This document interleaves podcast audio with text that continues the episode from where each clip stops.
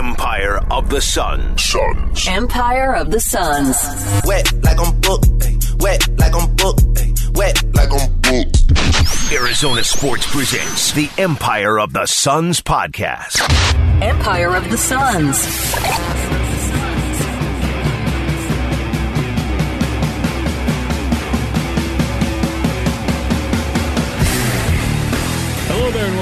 Welcome to the Empire of the Suns podcast. My name is Kellen Olson, joined as always by Kevin Zimmerman. Oh, are you fading? Kellen has done. Kellen has done a full show, an early segment in the early show. Did the full midday show. Allergies are getting your voice. Yeah, this is going to Yes. be an abbreviated version of the podcast, but we of course wanted to bring you guys one this week. Last time we discussed the uh, Matt Ishbia news. Since then, the Suns have lost four of five. More importantly, Devin Booker's return came in the game against Denver. He only played four minutes, exited. His groin soreness went from a left groin strain. He is going to be reevaluated in four weeks. That would put his absence at 15 games if it was exactly four weeks to the date of the announcement. Reevaluated is the key word. We'll see if it's five weeks, six weeks, and so on and so forth. You and I talked about for a while now, and this is not a victory parade. This is not a uh, see, we told you so kind of thing.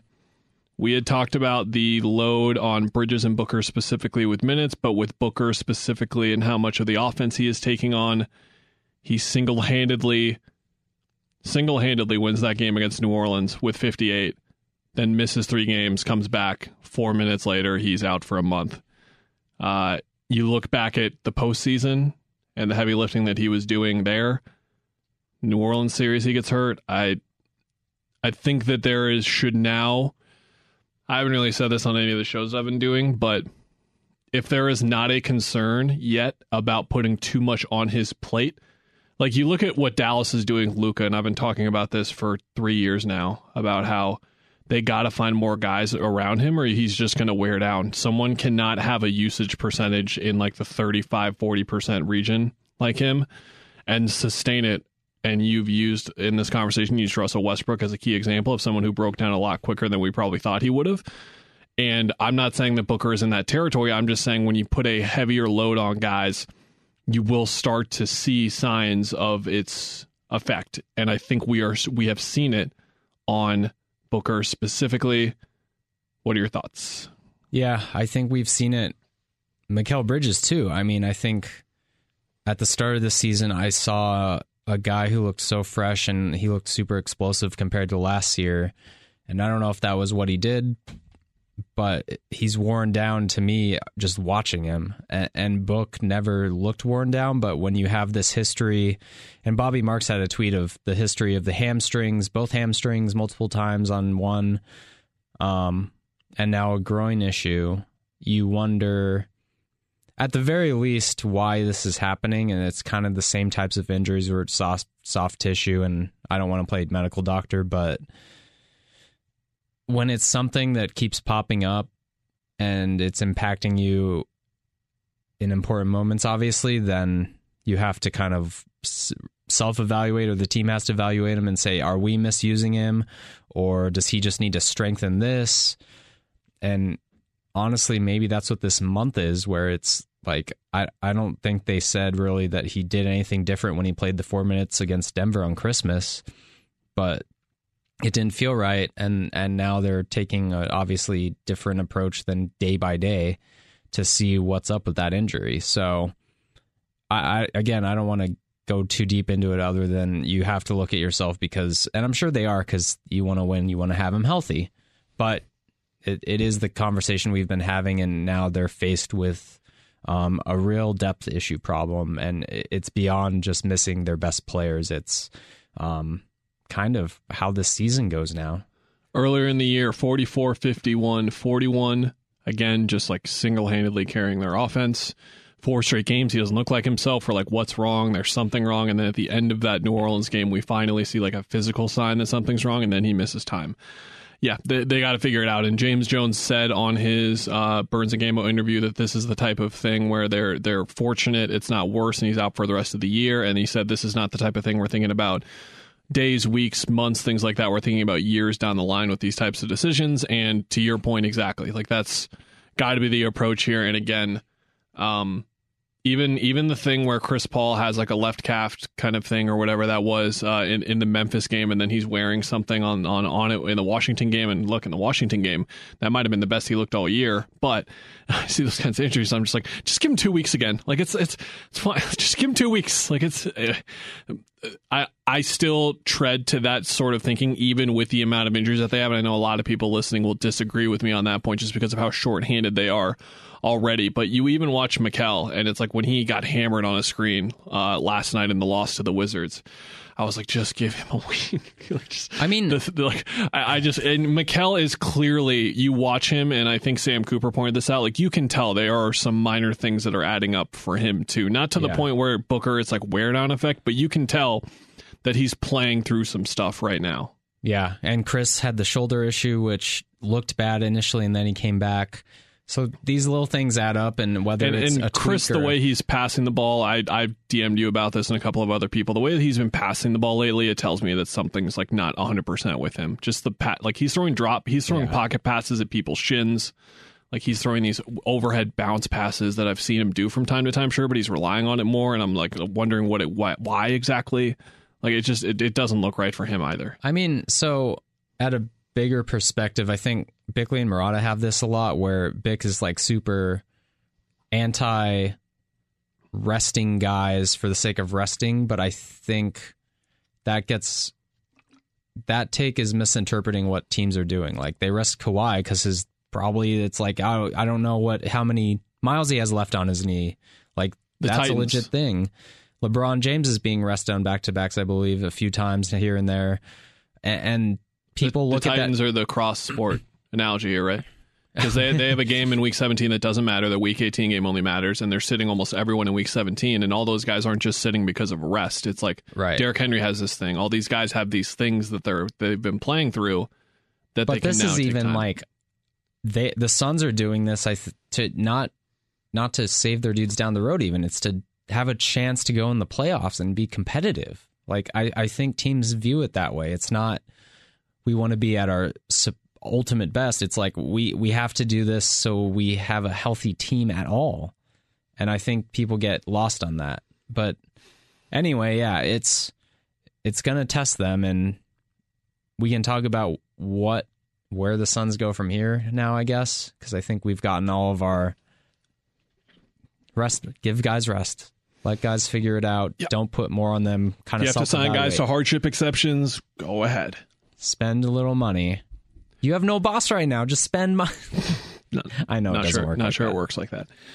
Suns are five and ten in the month of December, and this is where we can talk about where they go from here, where their effective play is, and all that kind of stuff. I say we table the conversation kind of around my column for next week in terms of the what do we do now? I sort of wrote that then just because I told you I had something on my mind for a couple of weeks and I was going to do it in like mid January. But with Book's injury, the timing, it just kind of made sense for it to come out now anyway. Just on my thoughts of here's how the offseason has caught up to them in a myriad of ways. Here's where they are at as a team right now. And I think the two main things at the top of the list right now, just in terms of where they are at right now as a 5 and 10 team in December, is the play of Chris, which we have gone over enough. But what we haven't talked about as much is the defense. And I've brought up the statistic here and there. But as of today,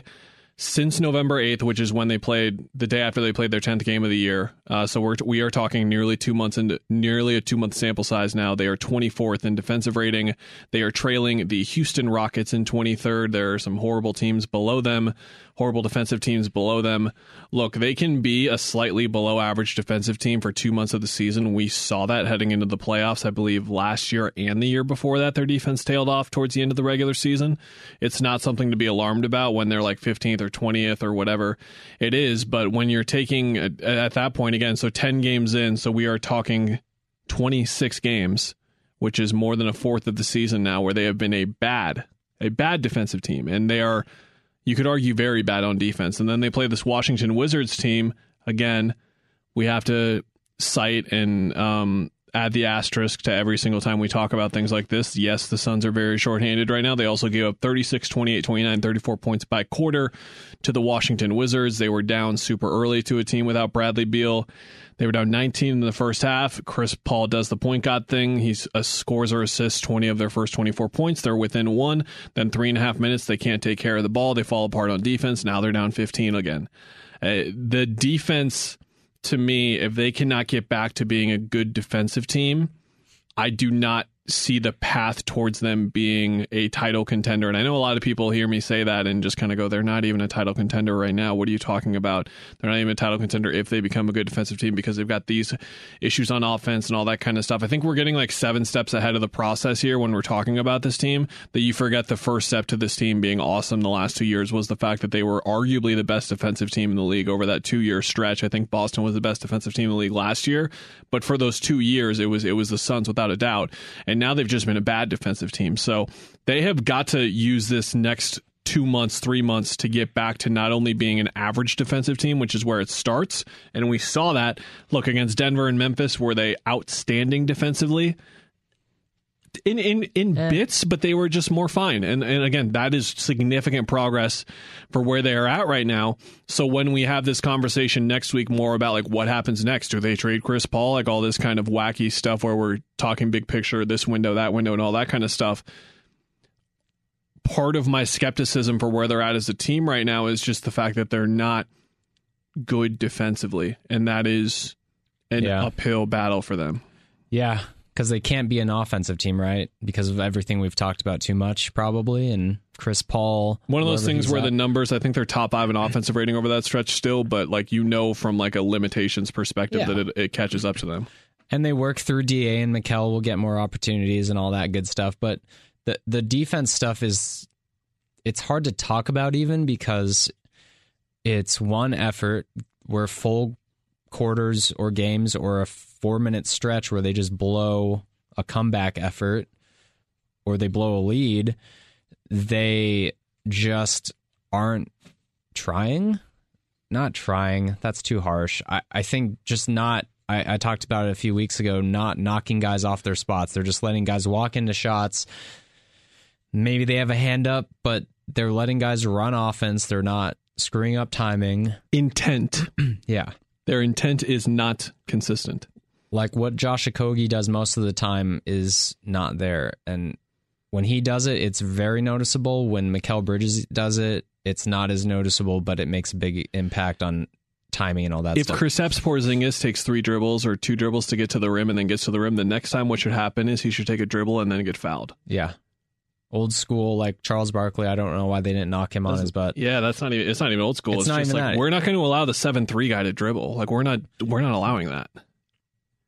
So part of it is that, and then part of it is times where they are doing that, but there's communication breakdowns. There's one play against the Wizards where Da picked up a foul.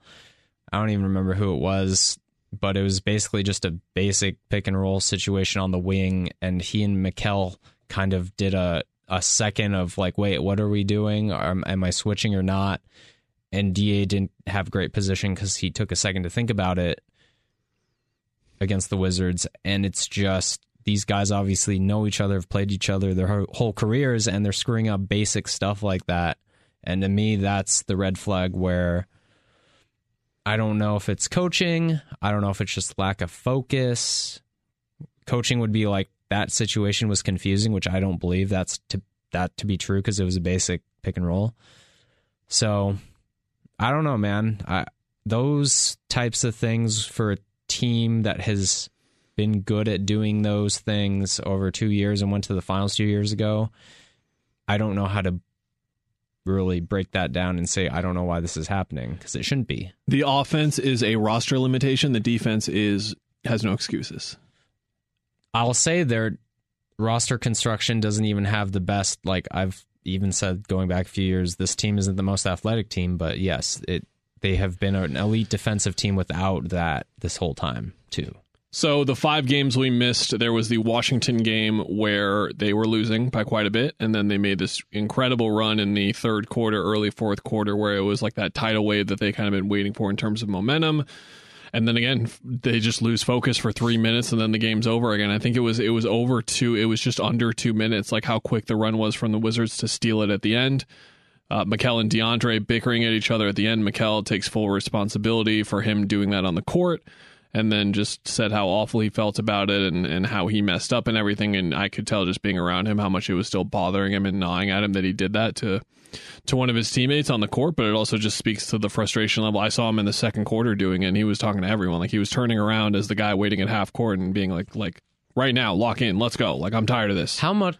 How much have we seen guys just put their hands up like I don't know why that happened? Yeah. and that is something I never saw the last few years. No, uh, so that game happens, and then I'm setting this up because we get to the Memphis game where they get the doors blown off of them, and and as uh, the win in Memphis showed a couple days prior, like it's yes they're down players, yes they're without guys, and all this kind of stuff, but like it's it should never be that kind of blowout just because they're shorthanded, and that led to Monty Williams, who will rarely, usually with some games, like yeah, with like they they beat us, they did all this, we got outworked, all this kind of stuff. Like he'll say the typical things, but this was the one where he actually like opened up a bit and he just said something to the effect of like we are we need to get back to chasing things and we need to I feel like the prey right now. That's not a very good feeling. And then I asked him, I was just like, you guys had like when this would very rarely happen last year or two years ago, the, first thing you would come in here and tell us is like, we got outworked and we don't get outworked. And I was like, what is it? Do you think that this is like a wake up call for your guys that you're having so many of these games right now where you are getting outworked? And then he was basically agreeing with me and co signing, which is like a weird thing to have happen. Uh, not not with him specifically, but just in any situation where he was just like, yeah, like it's just like we don't do that. Like that Yeah. doesn't happen to us. And that's going to the Denver game and the Memphis game after that, where they showed a better fight. And then the Wizards game, second game of a back to back, there was some like de icing situation with their plan. They didn't get into DC until like four in the morning or whatever. But at the same time, that level of like defensive effort just like isn't going to cut it no matter the situation, no matter how many guys are out or in or whatever it is. So I think like the next two to three weeks specifically, you look at everything. I just think defensively is where they really need to figure out. It's not like the the Raptors or the Knicks are offensive juggernauts by any means. I mean Cleveland, Golden State, Denver, Minnesota, Memphis, Brooklyn, Miami, like those are tough matchups. Don't get me wrong, and a lot of those are are very good offensive teams, but they've got some things to figure out on, on the on the defensive end that really need to uh, start to get going. Is there any players that you wanted to mention before we go? Landry Shamet did have the best four game stretch of his Suns career over that time. It was his first game as a son with four straight games in double figures. He scored 90 points, I think, in four games after 82 in his last 12 prior to that. Cool. Uh, and then, of like the luck of this team, he, he his Achilles is sore and he missed And gets dunked on. uh, missed the Memphis game, missed the Washington game. We haven't gotten the injury report yet for the Toronto game, which should be coming here any minute. So by the time you listen to this, check on the Twitters and it'll it'll be there. Um, anyone else worth mentioning? I mean, the Wizards game, their big three for now, because Booker's out, like all played well. That was good. I just think, man, you need to get Josh Okogie's edge and give it to everyone else, and Duane Washington's confidence on offense and give it to everyone else, because they just don't have. I don't. Do you call it an it factor as a team? Just like this edge on either end, where you're like, okay, this team's like down, but you don't feel confident that they can fight for a full game. And it's not really a personnel thing. It's more of just an identity thing. And i think that's what this team's kind of missing honestly And we'll see if they can find it. I think you and I talked about this um, to like close up shop here. We talked about this on Wolf and Luke, where lost in the middle of this was Mikal and DeAndre doing more offensively and Cam Johnson at the start of the season, but then the injuries got to the point where they're at where Mikal and DeAndre are even doing more offensively, and now you can see why exactly the Suns have been cautious with how much they ramp up their involvement in the offense because then it can kind of look like this where it affects other parts of their games. Like DeAndre is making, I, I know people think of DeAndre as someone who has brain farts in games like commonly, but I, I've never seen him screw up this much in a game in the la- in, in games consistently in the last like three, four years, I would say. It's been a while since like the brain farts are this consistent. And then Mikal, just like defensively, like this, it's nowhere close to last year for him defensively. But hey, he's taking 15 shots a game right now and and sorting through that part of his game as well. And DeAndre is more of a focal point as well. It's adjustments that. Um, I believe, and you, you said this on the air with us, and I agree that overall, we are going to look back at this stretch as a positive for those two guys specifically because they got to push their games offensively to those limits and kind of see what it was. Because I do believe if they get healthy, and then especially if they get healthy and make a serious trade, then you'll look at Mikal getting back in that range of like 9 to 11 shots per game and see him like just really explode. Him and DeAndre both, I think they're going to feel the relief of that. Just yeah. guys getting back, uh, again, guys getting healthy alone is going to help, but especially if they make some moves to free up the offense a little bit, those guys are just going to be just absolute forces for the last couple of months and then in the postseason as well. Yeah, I think you peg them down to like the third option and suddenly everything will come easier again and and they can refine their confidence, but might be a while. We'll see. Okay, I'm gonna go not spend time talking into a microphone about sports for the first time in four and a half hours uh, for an hour, and then I'm gonna go do it again for 15 minutes, and then I'm gonna drive home and sleep. Yeah, you deserve it. Thanks, man. A hard day's work. We'll be back next week again. We'll get more into the big picture stuff, the trade uh, market stuff, and and all those sorts of things that people want to hear about uh, next week. Goodbye.